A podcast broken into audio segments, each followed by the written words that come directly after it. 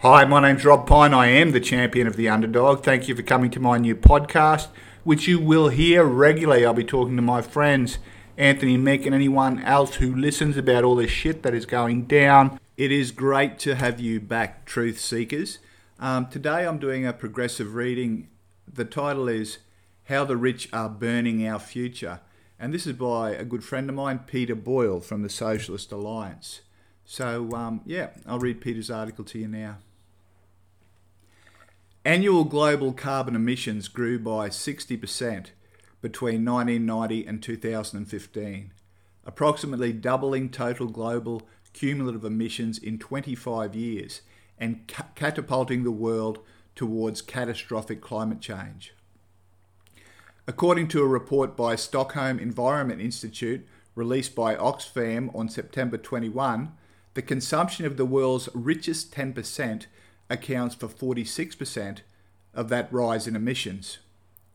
The world's poorest 50%, an average 3.1 billion people between 1990 and 2015, account for just 6% of those carbon emissions.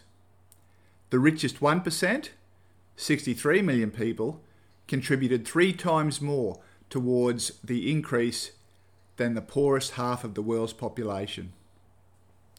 These numbers are shocking, but they still underestimate how much and how fast the rich are exhausting the global carbon budget. A budget the world needs to have more than 50% chance of avoiding 1.5 degrees Celsius rise in temperature above pre industrial levels. This is because the calculations are based on household consumption. Only a small proportion of the incomes of the rich go in household spending. Most is used as capital, which is the power to force other people to work to increase the wealth of the rich. That capital wields its, wields its power through the biggest and most powerful corporations. Just 100 account for 71% of global greenhouse gas emissions. On top of this, some of these companies have been funding climate denialist groups and politicians in a bid to block serious action to address the climate emergency. Just as the tobacco industry t- tried to cast doubt on the proven dangers of smoking, ExxonMobil has been exposed running a campaign of deception to undermine the science supporting global warming. BBC reporter Phoebe Keane said on September 19 that a former Exxon employed research scientist Martin Hoffert had blown the whistle on the big oil company's deliberate attempts to hide its responsibility for global warming after he had shown his managers modelling about how burning fossil fuels causes global warming. But this isn't just about Exxon's past actions. In the same year as the Levine presentation, 1989, many energy companies and fossil fuel dependent industries came together to form the Global Climate Coalition, which aggressively lobbied US politicians and media. Then in 1991, the trade body that represents electrical companies in the US, the Edison Electric Institute, created a campaign called the Information Council for the Environment, ICE, which aimed to reposition global warming as theory, not fact. Some details on this campaign were leaked to the New York Times. Keane added that the ICE campaign targeted older, less educated males from larger households who are not typically information seekers and young low income women who could be targeted with bespoke adverts that would liken those who talk about climate change to a hysterical doomsaying cartoon chicken. There is no hiding the cynicism and cruel disdain for the poor of these nasty corporate manipulators.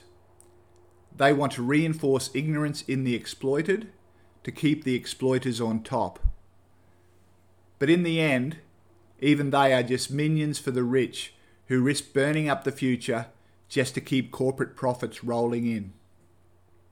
In a joint investigation by Unearthed and HuffPost, they tracked Shell and BP's hidden support for at least eight trade organisations lobbying against climate measures in the United States and Australia. This cast doubt on the public commitment made by the two companies earlier this year to increase corporate transparency and to help bring planet heating emissions to net zero over the next few decades. In the United States, both Shell and BP support groups such as the Alliance of Western Energy Consumers, which crusaded against Oregon's effort to put a price on carbon emissions, and the Texas Oil and Gas Association, a trade group in the nation's top oil producing state, battling rules to restrict output of methane, a superheating greenhouse gas, HuffPost said. In Australia, the two giants back the Australian Petroleum Production and Exploration Association and the Business Council of Australia, two groups fighting to undercut the country's contribution to the Paris Climate Accords. Shell, meanwhile, quietly held its seat on the Queensland Resource Council, a key advocate of building the world's largest coal mine. The future is literally toast if profit driven corporations and the world's rich continue to run the world.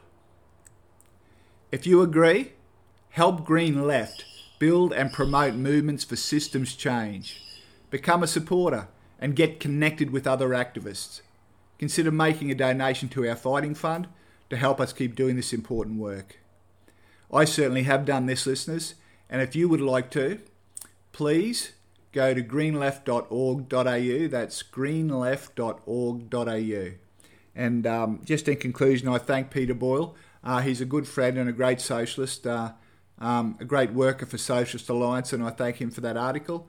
And I ask you all to please consider supporting uh, Green Left as your source of information and to help educate the working class.